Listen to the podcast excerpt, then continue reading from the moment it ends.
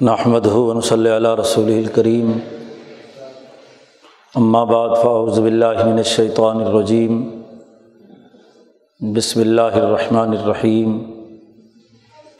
قال اللہ تبارک و تعالی الحاکم التکاثر حتیٰ ضرتم المقابر.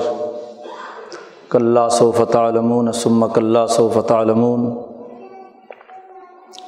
لو تعلمون علم الیقین لطربن الجحیم ثم لطربنها عین الیقین ثم لتسألن یومئذ عن النعیم. وقال النبی صلی اللہ علیہ وسلم، کانت بنو اسرائیل تسوسهم الانبیاء، کلما حلق نبی خلفہ نبی آخر علالا نبی آبادی سیقون خلفاء فیق سرون صدق اللہ مولان العظیم و صدق رسول النبی الکریم معزز دوستو، کتاب مقدس قرآن حکیم قیامت تک کے لیے تمام انسانوں کے سامنے ایک واضح اور کامل اور مکمل پروگرام پیش کرتا ہے۔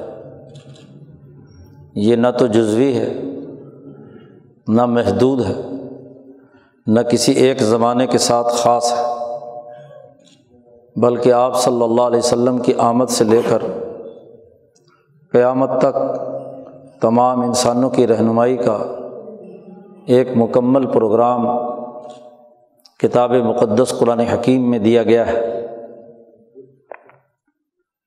یہ جو چھوٹی سی صورت تلاوت کی گئی ہے یہ اپنی معنویت کے اعتبار سے دین اسلام کے ایک ایسے کامل اور مکمل نظریے کی وضاحت کرتی ہے، جو قیامت تک تمام انسانی معاملات کو پرکھنے اور خاص طور پر علوم و افکار، اعمال و کردار، اموال و اسباب اور زندگی کے تمام ضروریات سے متعلق ایک بڑی بنیادی اصولی گفتگو اس صورت مبارکہ میں کی گئی ہے۔ کتاب مقدس قرآن حکیم نے فرمایا ہے کہ الحاکم التقاصر کثرت مال، کثرت افعال، کثرت علم ہر چیز کی کثرت نے تمہیں غفلت میں مبتلا کر دیا۔ یہاں تک کہ ضرتم المقابر، تم قبروں کی زیارت کرو، قبر تک پہنچ جاؤ۔ یہ کائنات کثرت سے عبارت ہے۔ واحد ایک اس کائنات کے اندر ذات صرف اور صرف اللہ تبارک و تعالیٰ کی ہے۔ انما ہوا الہ واحد۔ باقی جتنی بھی چیزیں ہیں، وہ ذات باری تعالیٰ نے بڑی کثرت سے پیدا کی ہیں۔ کائنات کثرت اشیا اور کثرت سور پر مشتمل ہے۔ مومن وہ ہوتا ہے کہ جو ان تمام تر کثرتوں کے باوجود، ان تمام تر صورتوں اور شکلوں اور جتنی بھی مادی اشیا ہوں، ان کی ساخت ہو، ان کے پیچھے جو طاقت اور قوت کار فرما ہے اللہ تبارک و تعالیٰ کی، اس کے ساتھ وابستہ ہوتا ہے۔ صورتوں اور اشیا اور گرد و پیش میں بکھری ہوئی کائنات کی چیزوں سے بس اس کا اتنا ہی تعلق ہوتا ہے کہ وہ اس کائنات کے جس مرحلے میں ہو، اس مرحلے کی اس کی ضروریات پوری ہوں۔ ماں کے پیٹ میں ہو، تو ماں کے پیٹ میں جو بھی کچھ وہ مشاہدہ کرتا ہے، جو بھی کچھ اس کی ضرورت ہے، اس کی رسائی اس تک ہے، بس۔ وہ اس سے زیادہ کی اچھل کود نہیں کر سکتا۔ ماں کے پیٹ سے نکلا تو بچپن سے لے کر پچپن تک زندگی کے ہر مرحلے میں جہاں جہاں اس کو جس چیز کی ضرورت ہو، کھانے، پینے، پہننے، رہنے، سہنے وغیرہ وغیرہ۔ وہ اس کے لیے متاع الحیات دنیا متا ہے، نفع حسائے اپنی ضرورت پوری کرے اور آگے کی طرف اپنا سفر روا دما رکھے۔ ذات باری تعالیٰ کی طرف پہنچنے کا۔ کثرت اشیا میں الجھ گیا تو تمام تر کثرتوں کے باوجود بھی وہ استعمال اتنی ہی چیز کرتا ہے جو اس کی دسترس میں ہے، بس۔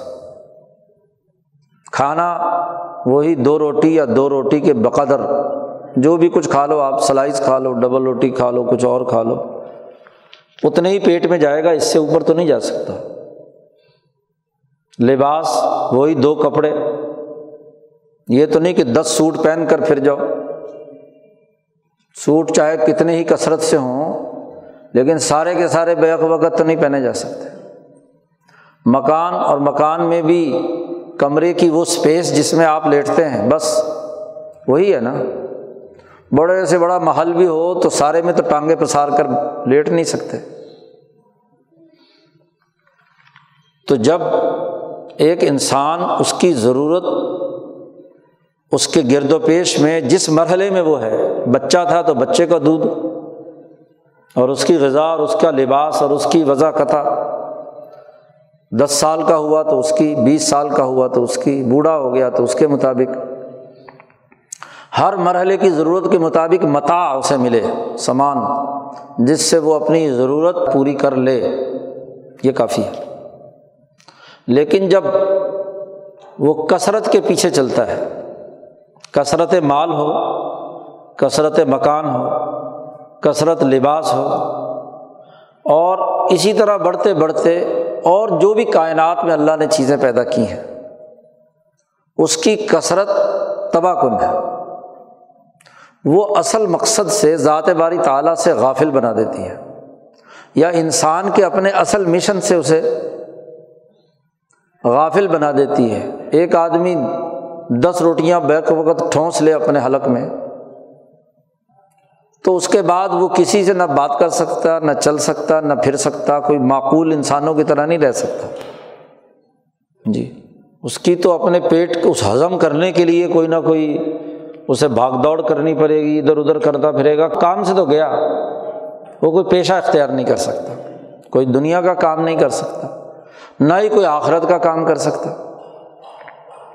انسانی خدمت کا کام کرنے کے لیے بھی اس کا ہلکا پھلکا جسم چاہیے لباس ہلکا پھلکا چاہیے اس کے تو تمام چیزوں میں جب کثرت سے انسان کثرت میں پڑ جاتا ہے تو دنیا میں بھی ناکارا اور آخرت میں بھی ناکارا یہ جو کثرت ہے اشیا کی کثرت مال ہو، کثرت ہاں جی اشیا ہو یہ تمام چیزیں انسان کو غافل بناتی ہیں اس کے اصل مقصد سے کہ کس مقصد کے لیے وہ پیدا کیا گیا اللہ سے تعلق کے حوالے سے بھی اور انسانیت کے نقطۂ نظر سے بھی کہ انسانوں کے کام آنے کے اعتبار سے۔ اگر کثرت میں الجھ کر رہ گیا تو انسانوں کے کام بھی نہیں آ سکتا۔ یہ بڑا بنیادی اثاثی اصول دیا ہے کتاب مقدس قرآن حکیم نے۔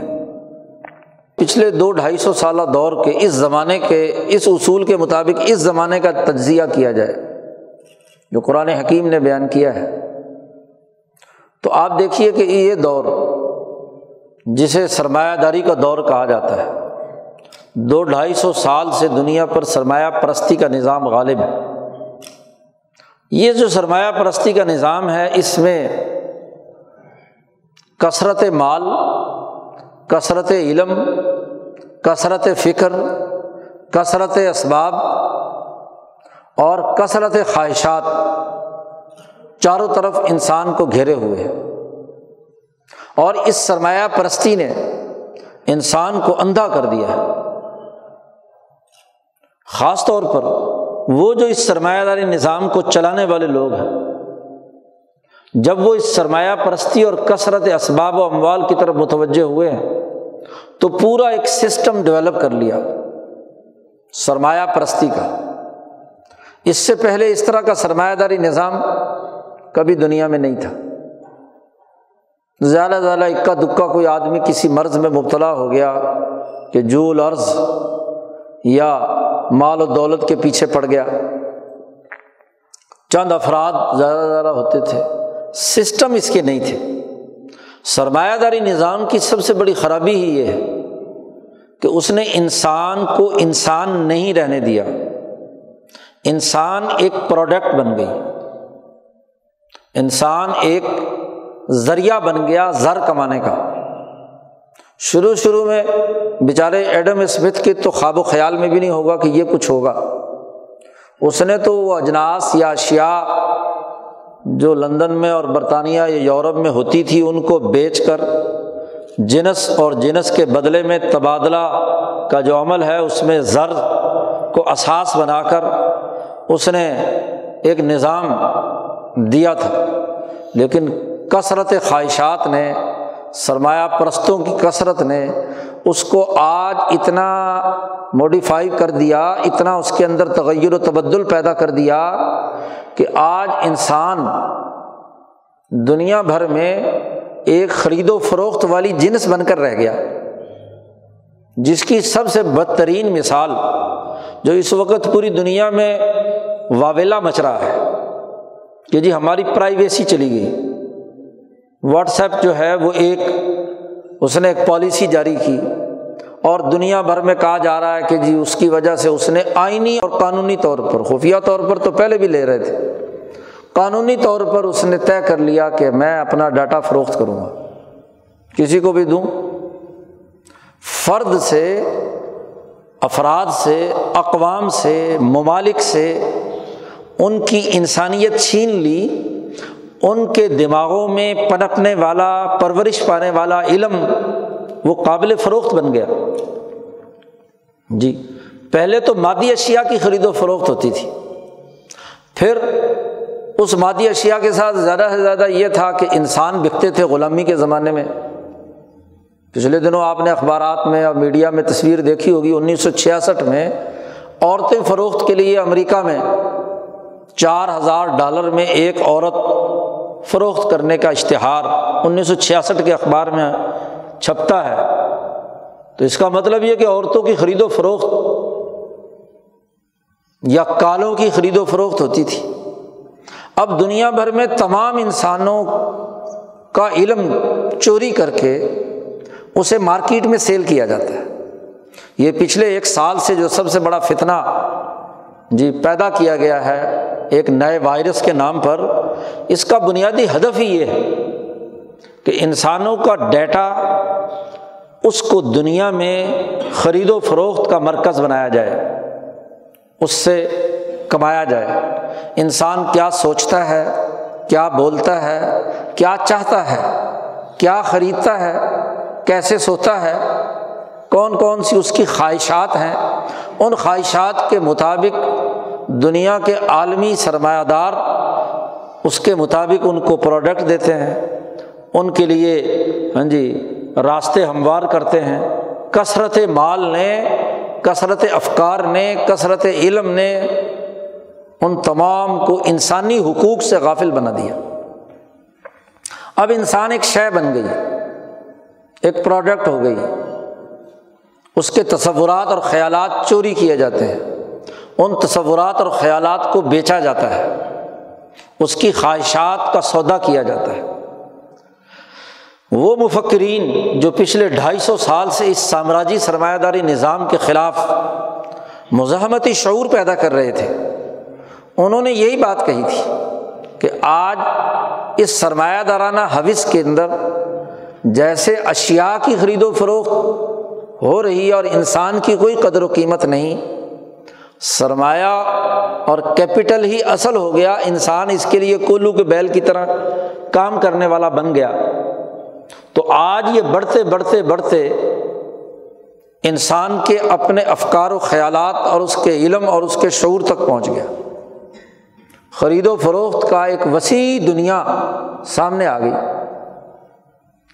آپ دیکھیے کہ اس زمانے کے مفکرین کی جو بنیادی سوچ تھی بالخصوص امام انقلاب مولانا عبید اللہ سندھی، شیخ الہند مولانا محمود حسن اور امام شاہ ولی اللہ دہلوی سے جڑی ہوئی اجتماعیت علماء ربانی جین کی بنیادی سوچ یہ تھی کہ انسانی اجتماع کا بڑا بنیادی اثاثی اصول جو کتاب مقدس قرآن حکیم بیان کرتا ہے، وہ یہ کہ اجتماعیت اور اجتماعیت کے تقاضوں کو سامنے رکھ کر سیاسی، معاشی، سماجی امور کو پورا کرنا۔ یہ اجتماعیت ہے کیا؟ آج اسے سمجھنے کی بہت زیادہ ضرورت۔ دیکھیے، بڑی کامن سینس کی بات ہے کہ ایک انسان جب دوسرے سے انٹریکشن کرتا ہے، آپس کے روابط اور تعلقات قائم ہوتے ہیں۔ اور کوئی بھی چیز وجود میں آتی ہے انسانی اجتماعیت سے، تو جس درجے کا اجتماع ہو، اس درجے کے اجتماع کے لیے ایک اتھارٹی اور حکومت کی ضرورت پیش آتی ہے۔ اور اس اتھارٹی کی ذمہ داری یہ ہے کہ اس اجتماعیت کے تمام افراد ان کے، ان روابط اور تعلقات کی حفاظت کرے، ان کے حقوق ادا کرے۔ مثلاً ایک گھر گھر میں اگر ماں، باپ، بہن، بھائی، اولاد یا خدمت گار موجود ہیں، تو اس کے لیے ایک اتھارٹی کی ضرورت ہے کہ ایک سربراہ ہو۔ اور اس سربراہ کی ذمہ داری یہ ہے کہ وہ ان تمام کے حقوق ادا کرے۔ جو خود کھائے، وہ اپنے غلام کو بھی کھلائے۔ نبی اکرم صلی اللہ علیہ وسلم نے یہ اصول واضح کر دیا۔ اللہ کلکم رائن و کلکم مسول عن رعیت ہی خبردار تم میں سے ہر آدمی سربراہ ہے، چرواہا ہے۔ جیسے چرواہا اپنی بکریوں کی حفاظت کرتا ہے، اور وہ کلو کو مسعول عن رائیت ہی تم میں سے ہر ایک سے سوال کیا جائے گا کہ تمہارے ماتحت جو لوگ ہیں، ان کے لیے تم نے کیا نظام بنایا؟ کیا طریقۂ کار طے کیا؟ ان کے حقوق ادا کیے یا حقوق توڑے؟ اب اگر خاندان کا سربراہ اپنی بیوی، اپنی بیٹی، اپنے بچے، اپنے خاندان کا راز فروخت کرے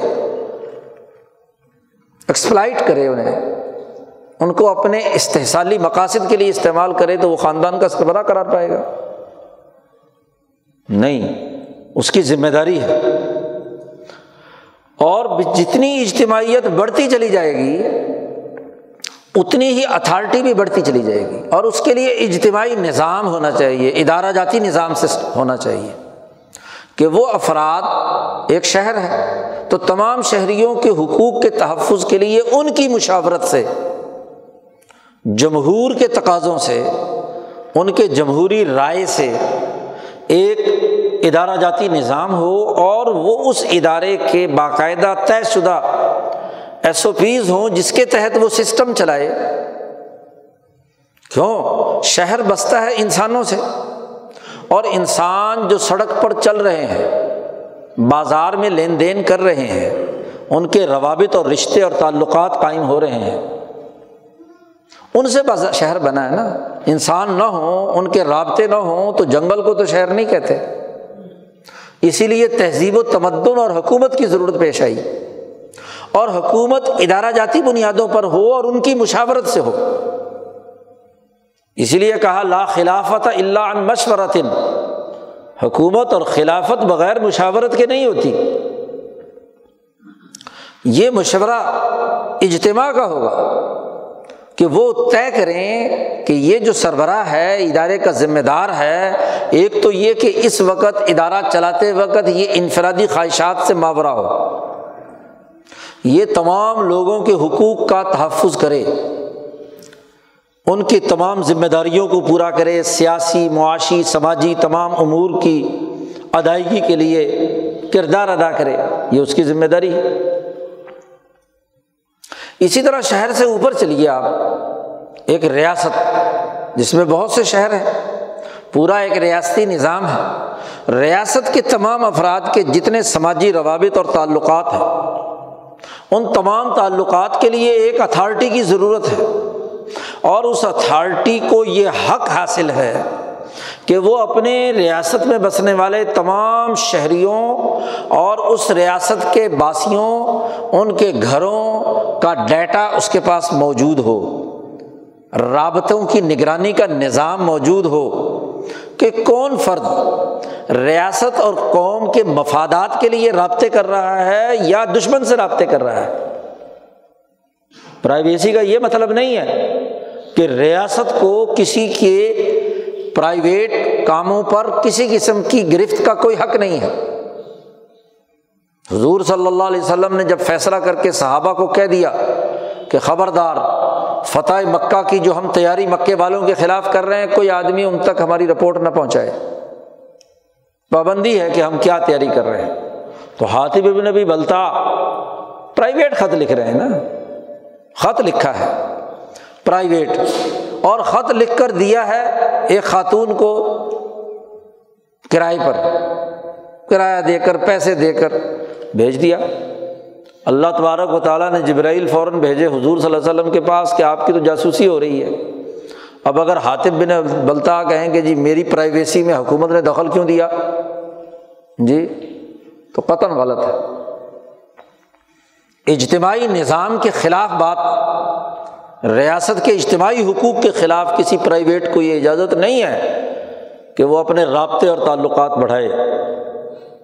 جیسے کسی حکومت کے لیے یہ جائز نہیں ہے کہ کسی پرائیویٹ آدمی کے جو بنیادی امور ہیں، ان کے راز ہیں، ان کو کہیں فروخت کرے۔ ایک ڈاکٹر مریض اس سے جب تک اپنا سب کچھ مرض نہ بتلائے تو علاج نہیں ہو سکتا۔ ڈاکٹر کو حلف اٹھانا ہے۔ کہ وہ مریض کے راز کی حفاظت کرے گا۔ ایک پیر کو حلف اٹھانا ہے کہ وہ اپنے مرید کے امراض روحانی کا علاج کرتے وقت اس سے آگاہی حاصل ہو تو وہ راز رکھے۔ ایک کسی بھی ادارے کا سربراہ ہے اس کے ماتحت کے بارے میں۔ اسی کو کہا، المجالس و بالامانہ۔ کہ مجالس جو ہے اس میں امانت کا لحاظ رکھنا بڑا ضروری ہے۔ ہر مجلس میں جو بات کی جا رہی ہے صرف پیسوں کی امانت نہیں، اس کی پرائیویسی کی حفاظت کرنا بھی آپ کی ذمہ داری ہے۔ جب تک کہ وہ سوسائٹی کے اجتماعی مفاد کے خلاف نہ ہو۔ اجتماعی مفاد کے خلاف ہے اور وہاں ضروری سمجھا جاتا ہے کہ اس کو علم نشرہ کیا جائے تاکہ دوسرے لوگ یہ جرم نہ کریں۔ اب حضور صلی اللہ علیہ وسلم نے حضرت علی کو بھیجا کہ جاؤ حاطب نے ابری الطا نے خط دیا ہے۔ ایک خط جا رہا ہے۔ ان کو یہ نہیں بتایا کس نے دیا ہے۔ ایک خط جا رہا ہے۔ اور فلاں باغ کے اندر وہ عورت موجود ہے جس کی سر کے بالوں کے اندر خط چھپا ہوا ہے۔ جاؤ نکال کر لاؤ۔ حضرت علی اور ایک صحابی دوسرے وہ وہاں پہنچ گئے۔ عورت کو گھیر لیا کہ لاؤ وہ خط نکالو۔ جھوٹ بولا، بہت کچھ اس کو ڈرایا، دھمکایا۔ حضرت علی نے بڑی سختی کی تو پھر وہ مجبور ہو گئی اور اس نے وہ خط نکال کر دیا۔ پڑھا تو ہاتھ میں نبی الطا کا خط۔ ہے تو بات یہ ہے کہ جس درجے کی اجتماعیت ہوگی اس میں سب شراکت دار ہے سرمایہ داری نظام کی خرابی کیا ہے؟ کہ جتنی بڑی اجتماعیت ہوتی ہے، اتنی بڑی اجتماعیت سے فائدہ اٹھانے والا اکیلا سرمایہ دار مالک ہے۔ پرائیویسی کا پرائیویٹ ہونے کا مطلب یہ ہے کہ ایک فرد کروڑوں انسانوں کی زندگیوں سے کھیل سکتا ہے۔ اگر واٹس ایپ کا مالک ایک فرد ہے، ایک طبقہ ہے، اس کا پرسوں چوتھے کا بیان آپ نے پڑھا، سترہ کروڑ لوگ بزنس ان کا جو ایک خاص خطے میں صرف سترہ کروڑ ایک خاص خطے کے اندر لوگ بزنس تعلقات قائم کرتے ہیں، تو اربوں خربوں لوگ اگر اس کے ساتھ جڑے ہوئے ہیں اور ان تمام کے رابطوں کے لیے کوئی ادارہ جاتی نظام بین الاقوامی فورم پر کیوں نہیں ہے؟ اقوام متحدہ بنانے کا مقصد کیا تھا؟ کیا اس فرد کے حقوق کا تحفظ کیا جائے؟ اس کو کسی نگرانی کے اجتماعی نظام کی ضرورت نہیں ہے؟ اجتماعی طور پر اگر اجتماعیت کی بات کرو تو فوراً پھٹ پڑتے ہیں کہ جی اشتراکیت کی بات کر رہے ہیں۔ جی سوشلزم کی بات کر رہے ہیں۔ جی سرمایہ داری کے خلاف بات کر رہے ہیں۔ سوال یہ ہے کہ جو دنیا بھر کی کل دولت دنیا کے چند سو انسانوں کے پاس ہے، اصولی طور پر وہ غلط ہے۔ اس لیے کہ دولت پیدا ہوتی ہے افراد کے اجتماعی روابط اور تعلقات سے، ٹیم ورک سے۔ تو اس پر حق بھی اجتماع کا ہونا چاہیے۔ اس پر حق بھی ادارے بنا لو، چیک رکھو، کوئی بھی کام بنا لو۔ ایسا اجتماعی نظام۔ اب آپ دیکھیے بینکوں میں جو بچتے لوگ جمع کراتے ہیں، وہ لاکھوں لوگوں کی، کروڑوں لوگوں کی ہوتی ہیں۔ چھوٹی چھوٹی بچتے۔ لاکھ دو لاکھ یا کوئی چالیس پچاس ہزار، دس پندرہ ہزار، جو اکاؤنٹ میں جو بھی بیچارے لوگ لگتے ہیں۔ اب اس سے کیپٹل تشکیل پذیر ہوتا ہے۔ اور وہ کیپٹل اٹھا کر ایک سرمایہ دار کے حوالے کر دیا جاتا ہے۔ جی۔ اور وہ اس سے پرافٹ کماتا ہے۔ اور اس بیچارے کو سود کے نام پر پانچ دس فیصد جو ہے بڑی مشکل سے۔ درمیان میں کچھ بینک کٹوتی کرتا ہے، کچھ اور کٹوتی ہوتی ہے۔ آخر میں اس کو پانچ چھ فیصد بڑی مشکل سے۔ اور افراد زر ہو تو وہ پانچ چھ فیصد بھی نہیں، بلکہ اس سے بھی کم ہو جاتا ہے، بلکہ زیرو میں چلا جاتا ہے۔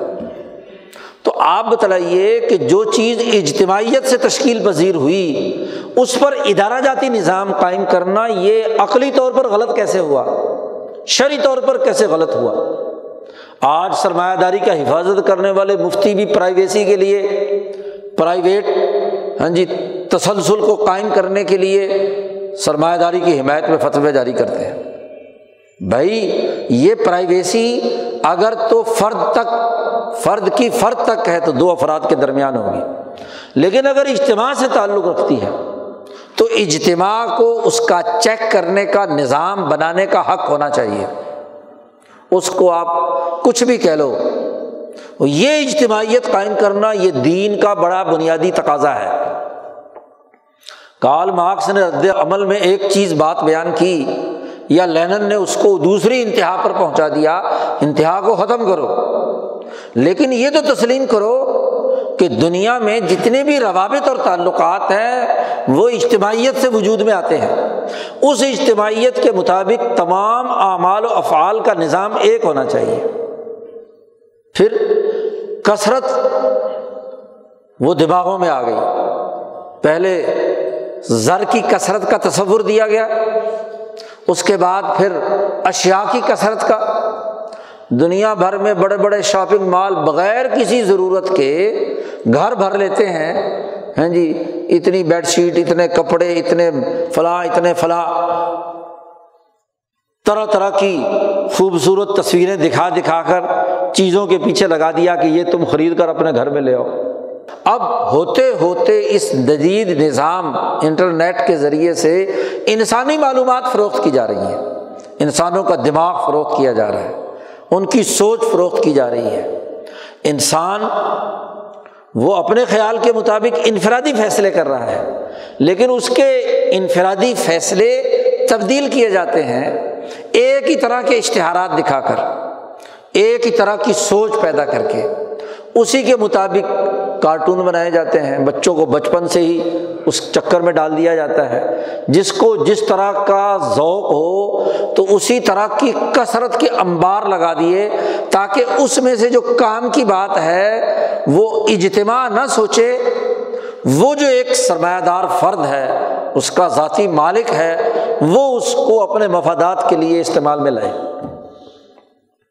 یہ وہ بنیادی دجل پر مبنی فکر ایک ایسا سوسائٹی کے اندر مسلط کر دیا گیا کہ جس نے الحاکم تمہیں غفلت میں مبتلا کر دیا، شعور مار دیا۔ علم علم نہیں رہا۔ علم تو وہ ہو جس کے بارے میں نبی کرم صلی اللہ علیہ وسلم نے فرمایا کہ وہ علم نافع ہو۔ انسانیت کے لیے نفع بخش ہو۔ اور اگر انسانیت کے لیے نفع بخش ہونے کے بجائے وہ انسانیت کو نقصان پہنچانے کا باعث ہے تو وہ تو علم نہیں ہے۔ وہ تو غفلت ہے۔ تو کثرت علم نے، اگر آج ترجمہ کیا جائے اس تناظر میں کہ کثرت علم نے، کثرت انفارمیشن کی کثرت نے تمہیں غفلت میں مبتلا کر دیا۔ ایسا دماغ خراب کرتے ہیں۔ ہاں جی کسی جگہ چلے جاؤ، سرمایہ داری نظام میں، کپڑے کی دکان پر چلے جاؤ، اتنے تھان پھینک دے گا اور اتنی لائٹنگ اور روشنی کثرت سے ہوگی کہ بندہ چکرا جائے گا۔ کیا خریدوں اور کیا نہ خریدوں؟ جی مجبوراً کوئی نہ کوئی کوئی نہ کوئی۔ اور ماشاء اللہ اگر ساتھ خریدنے والی بھی موجود ہو تو پھر تو چکر ضرور ہاں جی دگنا تگنا پڑ جائے گا چمک دمک کی بنیاد پر۔ اسی طرح ہر چیز میں اتنی کثرت پیدا کر دی کہ ایک چیز ایک ضرورت پوری کر رہی ہے، اس کے باوجود دوسری بھی خرید لو، تیسری بھی خرید لو، چوتھی بھی خرید لو۔ اور اب کثرت جو ہے معلومات کی ہو گئی۔ تو تمہیں اس نے غفلت میں مبتلا کر دیا، حتیٰ ضرتم المقابر۔ دنیا میں جب تک رہے آدمی اور ان کثرت سور اشیا کے اندر مبتلا رہے، تو نظریہ نہیں بنتا۔ نظریہ تبھی بنتا ہے جو علم یقین جس کو کہا آگے لطس علم یوم تم سے سوال کیا جائے گا کہ یہ علم نافع تھا یا علم غفلت پیدا کرنے والا تھا۔ کسی بھی چیز کی کثرت غفلت پیدا کرتی ہے۔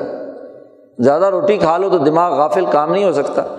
دماغی کام کرنے والے کم کھاتے ہیں تو دماغ کام کرتا ہے۔ ایک محنت کش ضرورت کے مطابق کھاتا ہے تو بوجھ اٹھا سکتا ہے۔ بہت سارا کھا لے تو بیچارے سے تو بوری نہیں اٹھائی جائے گی۔ جی ہر چیز کی کثرت غفلت پیدا کرتی ہے۔ چاہے علم کی کثرت ہو، چاہے افکار کی کثرت ہو، چاہے اموال کی کثرت ہو، ہا اسباب کی کثرت ہو۔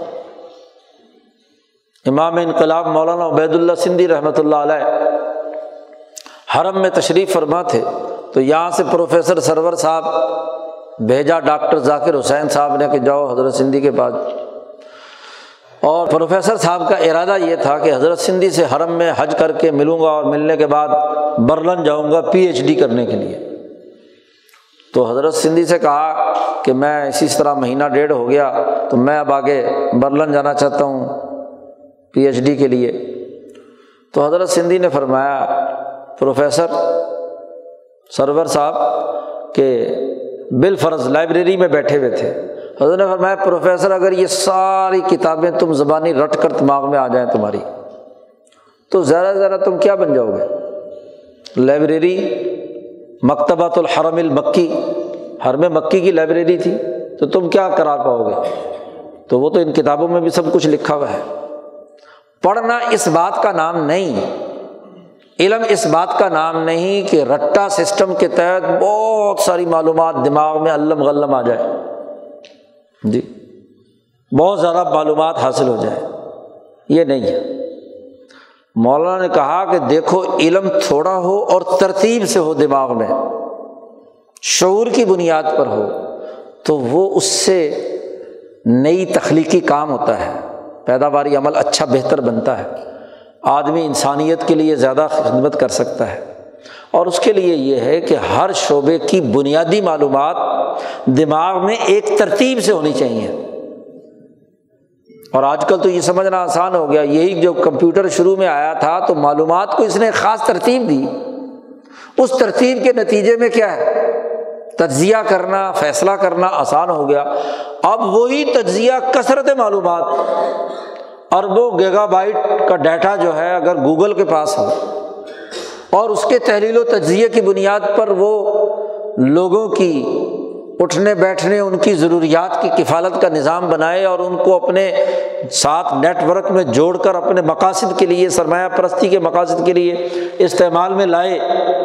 تو یہ کثرت سے غفلت پیدا کرنے کے اور کیا ہوگی؟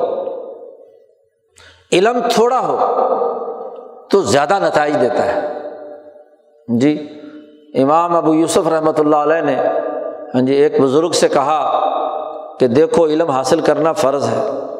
تو انہوں نے کہا، دیکھو، میں نے ایک حدیث پڑھی ہے، پہلے اس پہ عمل کر لوں، تو پھر اگلا علم سیکھوں گا۔ اور وہ حدیث یہ ہے کہ حب الدنیا رس کل خطیتن دنیا کی محبت تمام گناہوں کی جڑ ہے۔ تو پہلے میں اس کے اوپر عمل کر لوں، مشق کر لوں کہ دنیا کی محبت دل سے نکل جائے یعنی یہ کثرت سور ختم ہو جائیں صورتوں کی، اموال کی اشیا کی، چیزوں کی، کثرت علم کی حوث ختم ہو جائے۔ کیونکہ گناہوں کی جڑ یہ ہے، غفلت یہ پیدا کرتی ہے۔ اور اللہ کی محبت اور تعلق قائم ہو جائے، تو اس حدیث پر عمل ہو گیا تو سارے کام ہی ہو گئے۔ کیونکہ جب اس کا ذہن مرتکز ہو گیا ذات باری تعالیٰ کے ساتھ اپنے آپ کو اس کے ساتھ اس نے وابستہ کر لیا۔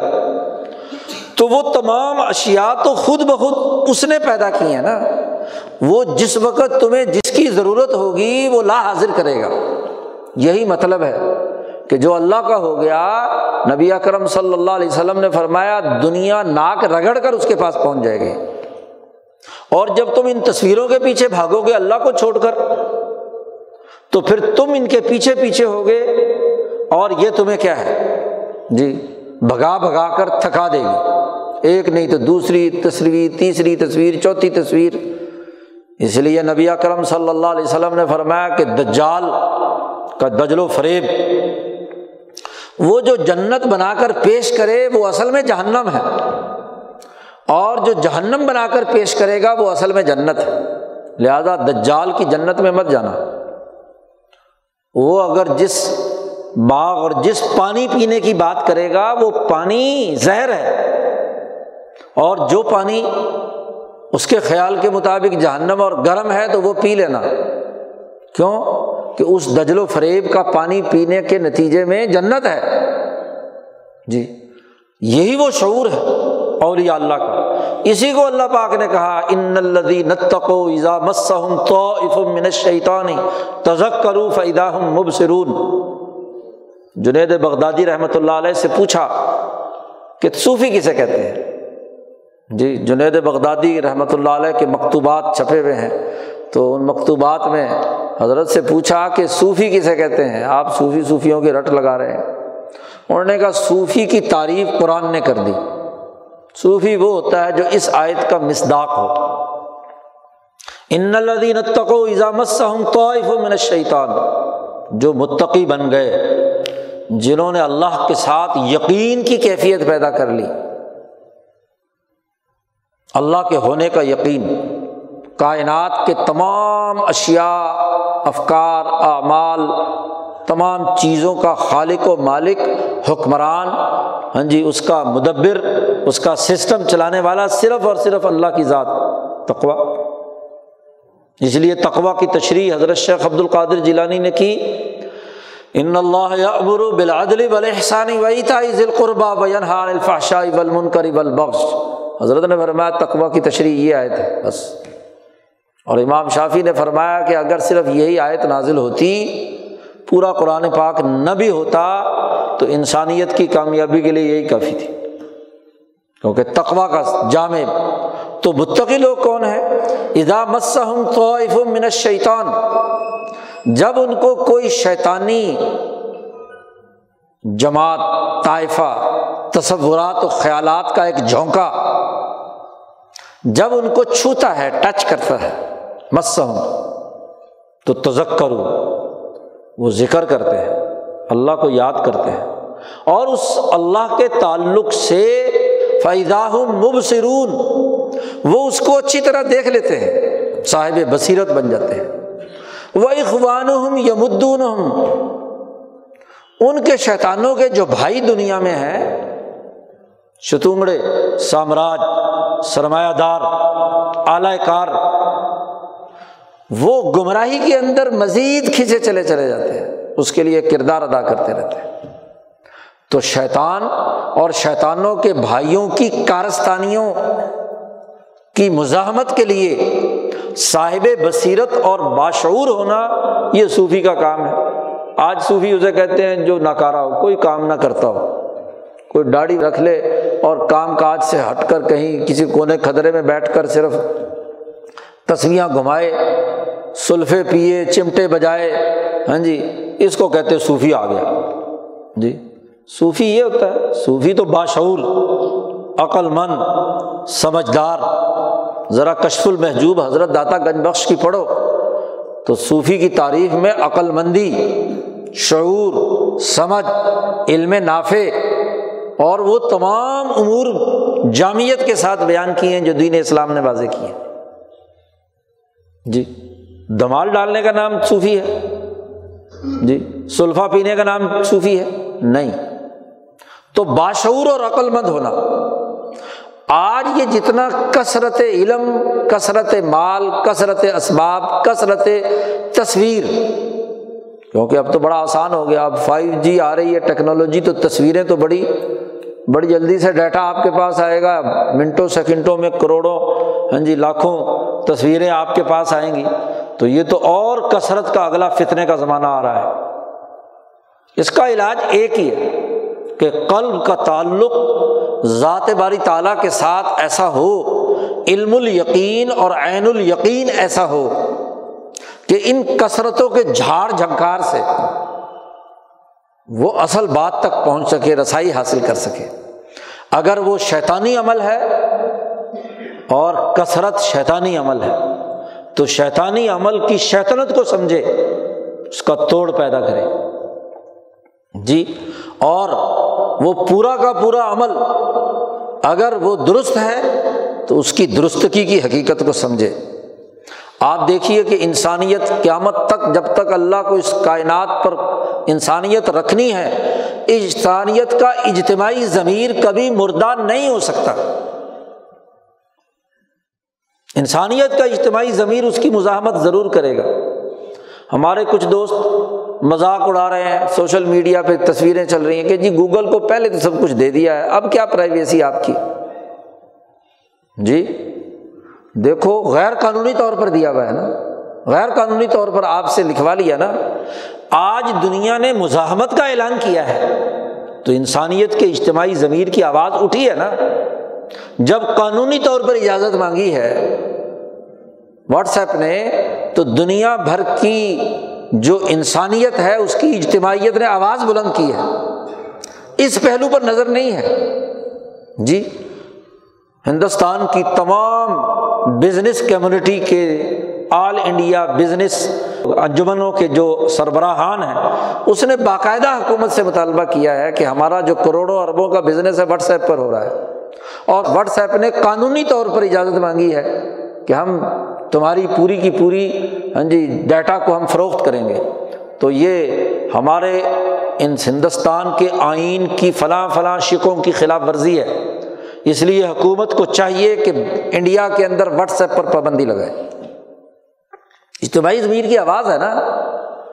تم تو پیمائش کرتے ہو کہ مسلمان ہے یا غیر مسلم۔ بھائی، سب سے پہلے انسان کو تو دیکھو کہ انسان نے آزاد انسانوں نے اپنی اجتماعیت کی بنیاد پر اپنے تقاضے اور اپنے مطالبات حکومتوں سے کرنا شروع کر دیے۔ اور کوئی دھیمی مردہ مردہ سی آواز کوئی پاکستان میں بھی اٹھنے لگی ہے۔ تو بات یہ ہے کہ اجتماعی طور پر تبھی تو وضاحت نامہ جاری کرنا پڑا واٹس ایپ کی۔ ہاں جی انتظامیہ کو کہ جی نہیں جی یوں نہیں، ایسا نہیں، ویسا نہیں۔ ہاں جی پرائیویسی رہے گی اور ایسی ویسی تو لیپا پوتی کے لیے ہاں جی پرسوں چوتھے جو زونوں نے سرکولر جاری کیا ہے اور اس میں بہت سے اعترافات بھی کیے ہیں۔ تو اب سوال یہ پیدا ہوتا ہے کہ اجتماعیت نے آواز اٹھائی ہے اور یہ آواز اٹھانی چاہیے کہ جب بھی جتنے سطح کا اجتماع ہو، کروڑوں اربوں لوگوں، اقوام متحدہ کے ممبر ایک سو بانوے ترانوے ملکوں کے افراد کے روابط اور تعلقات کا اجتماعی نظم قائم کرنے کے لیے ادارہ جاتی سسٹم ہونا چاہیے، نہ کہ کوئی ایک فرد ان مفادات سے فائدہ اٹھائے۔ کوئی طاقتور ملک اور طاقتور ملک کے بھی کوئی خاص افراد ان کے سامراجی ادارے فائدہ اٹھانے کے بجائے انسانیت کی اجتماعیت وہ اس تمام معاملات کو حل کرے۔ یہ بڑا عجیب ہاں جی تصور بنا دیا کہ جی لوگوں کی انفرادیت کو محفوظ ہونا چاہیے، ان کی پرائیویسی کو محفوظ ہونا چاہیے۔ مسلمانوں کا جہاں بھی کوئی اجتماع ہو یا انسانوں کا، تو جس درجے کی اجتماعیت ہے، اس کا بینیفٹ تمام کو ہونا چاہیے۔ جی؟ ایک خاص ملک کیوں فائدہ اٹھاتا ہے؟ ایک خاص طبقہ کیوں فائدہ اٹھاتا ہے؟ یہ اصول دین اسلام نے پوری انسانیت کے لیے دیا ہے۔ جی؟ اس لیے یہ نہیں کہا کہ صرف مسلمان کی بات ہے۔ پوری اجتماعیت کو مخاطب کر کے کہا ہے۔ الحاکم، پوری انسانیت سے کہا، تمہیں غفلت نے ڈال، غفلت میں مبتلا کر دیا، کثرت مال نے۔ مکہ مکرمہ میں مسلمان غریب تھے، ان کے پاس کثرت مال تھا۔ ان کو کوئی غفلت پیدا ہوئی ہے؟ کم سے مراد کون ہے؟ انسانیت۔ کوئی آدمی یہاں کہے کہ جی کم سے مراد صرف مسلمان کی بات ہو رہی ہے۔ جی؟ بھائی، کل انسانیت کا عالمگیر اصول ہے، مفہوم کلی ہے اس کا، کہ تمام انسانوں کے لیے کثرت تمہیں غفلت میں مبتلا کر دیا، شعور بیدار کرو، اٹھو، سوچو کہ تمہارے حقوق پر جو ڈاکہ ڈالا جا رہا ہے، تمہارے علم پر، تمہاری اشیا پر، تمہاری سوچوں پر، تمہارے فکر پر، اس کا ادارہ جاتی نظام اور سسٹم ہونا چاہیے۔ کوئی بھی فرد جیسے انفرادی طور پر مجرم ہے کہ وہ ریاست کے خلاف دشمن کو ڈیٹا فراہم کرے، ایسے ہی ڈیٹا وصول کرنے والی حکومت کی ذمہ داری ہے کہ وہ اس کے حقوق، کیونکہ دو طرفہ معاملہ ہے۔ یک طرفہ تو نہیں کہ آپ تو اتھارٹی حاصل کریں لوگوں کے حقوق کے تحفظ کے نام پر اور پھر اس کے بعد اس پورے سیکورٹی کے نام پر ان کے حقوق حسب کریں۔ سرمایہ داری کی لانت پوری دنیا میں یہی ہے کہ حکومت اجتماع اور ریاست کی بنیاد پر حاصل کی جاتی ہے۔ اس کے لیے پارلیمان بنائی، اس کے لیے عدالتی ادارے بنائے، اس کے لیے بیوروکریسی کا اسٹرکچر قائم کیا۔ لیکن اجتماع کے مفادات کے الرغم وہ اجتماعی ادارے افراد یا طبقات کے غلام بن کر رہ گئے۔ یہی وہ سرمایہ پرستی کی لانت ہے۔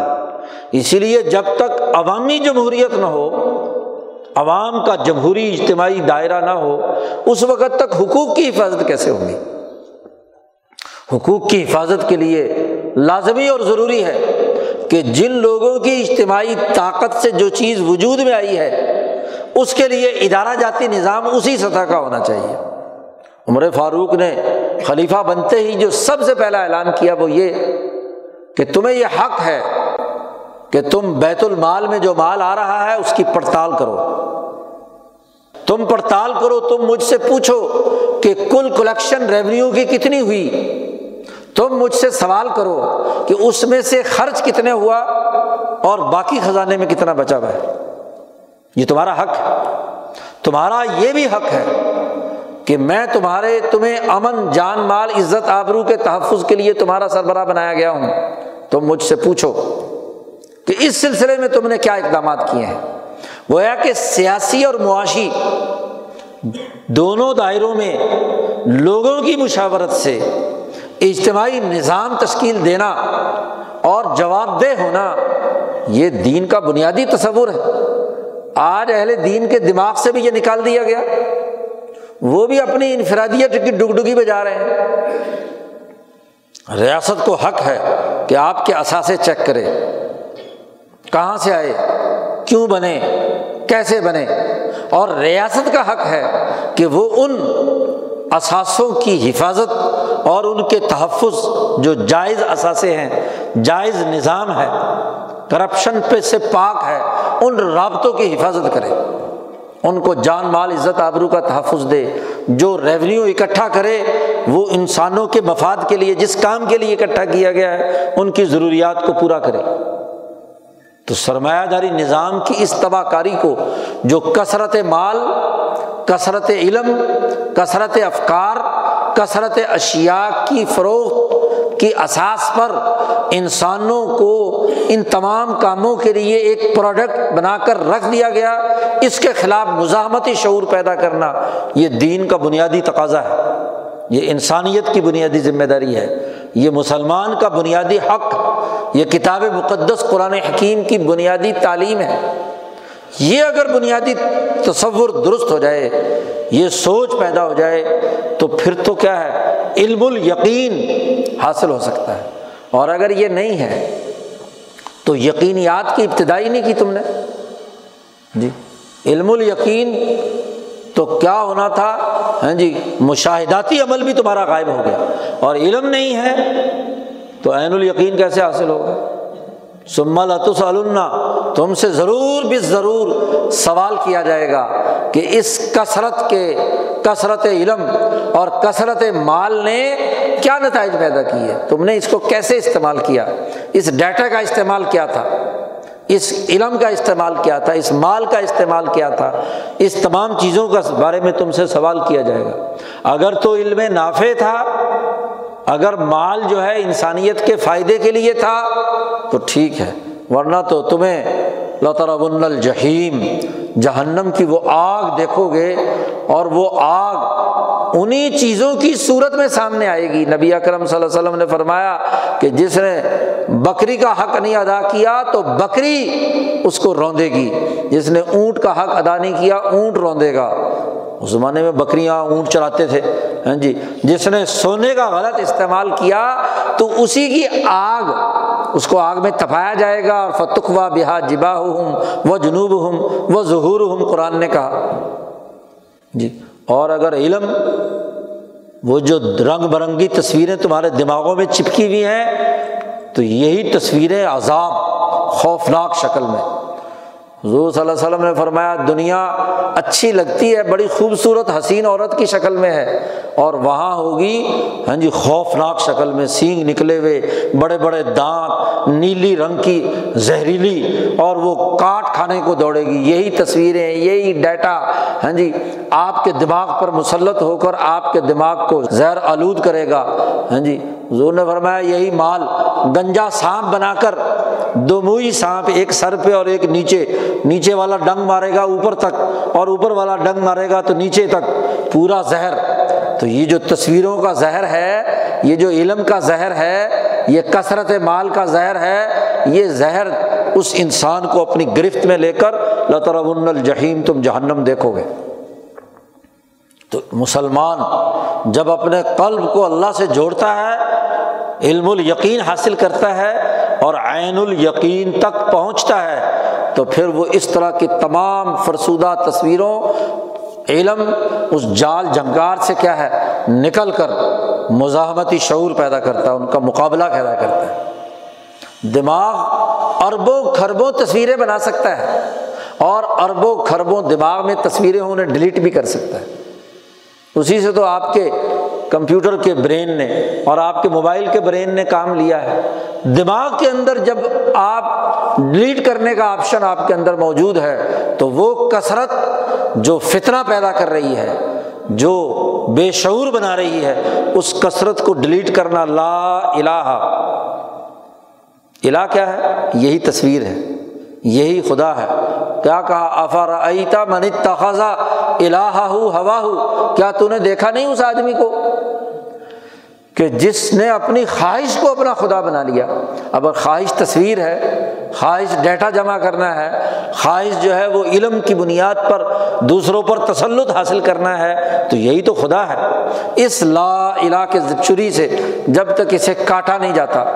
اور اللہ کی ہاں جی اس بات سے دل کے اوپر چوٹ نہیں لگائی جاتی، اس وقت تک مزاحمتی شعور پیدا نہیں ہو سکتا۔ سرمایہ داری کا ایجنٹ بن کر انسان کردار ادا کرے گا۔ روپے کی کثرت، علم کی کثرت، مال کی کثرت، ہر چیز کی کثرت تمہیں غفلت میں مبتلا کرے گی۔ قیامت تک کے لیے اصول ہے۔ اور ابھی تو یہ تھوڑا سا آپ کے پاس ہاں جی نیٹ کے نام پر ڈیٹا آیا، آئندہ زمانہ آنے والا ہے، اس سے بھی زیادہ پاگل کر دینے والا ڈیٹا آپ کے پاس آئے گا۔ امتحان ہے نا فتنا ہے، آزمائش ہے۔ کیا اس جھاڑ جھنکاڑ میں سے تم اصل ہاں جی اللہ تبارک و تعالیٰ اور اس کی مخلوق یعنی انسانیت کے حقوق ادا کرنے کے لیے ایسے جھاڑ جھنکار کے جنگل میں تم شعور رکھتے ہو یا نہیں؟ تو انسان، وہ درست انسان ہے کہ کم از کم انسانیت کے حقوق کا تو تحفظ کر رہا کرے، اور اس سے بڑھ کر اگر وہ اللہ سے تعلق بھی قائم کرے، تو اس سے بڑھ کر اور کیا ہے؟ علم ہو سکتا ہے۔ تو پہلا بنیادی شعور انسانی حقوق پر پڑنے والے ڈاکے کے خلاف مزاحمت کا عمل ہے۔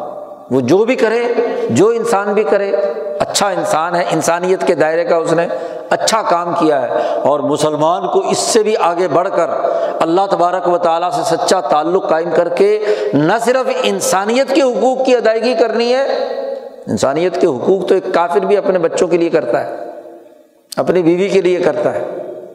اپنے ملک کے لیے کرتا ہے، اپنی قوم کے لیے کرتا ہے اور مسلمان کل انسانیت کے لیے کرتا ہے اللہ کے تعلق سے، اللہ کی رضا کے لیے۔ کوئی دنیا کا معاوضہ اور مطالبہ نہیں ہے۔ وہ یہ مطالبہ نہیں کرتا بما من اجرن کہ میں تم سے کسی اجر کا سوال کروں۔ ان اجریا اللہ اللہ تو یہ وہ شعور ہے ذات باری تعالیٰ کے ساتھ کہ جو انسانی حقوق کی ادائیگی کا ایک مکمل اور جامع نظام اور نظریہ دیتا ہے۔ اس لیے اس کثرت کے جھاڑ جھنکاڑ سے نکل کر اللہ وادہ شریک سے تعلق اور اللہ کے تعلق سے مخلوق خدا کی خدمت اور انسانیت کی نقطۂ نظر سے بلا تفریق، رنگ، نسل، مذہب، عدل، امن، معاشی حقوق اور معاشی خوشحالی کی لیے جدوجہد اور کوشش کرنا، یہ آج دین کا بنیادی تقاضا ہے۔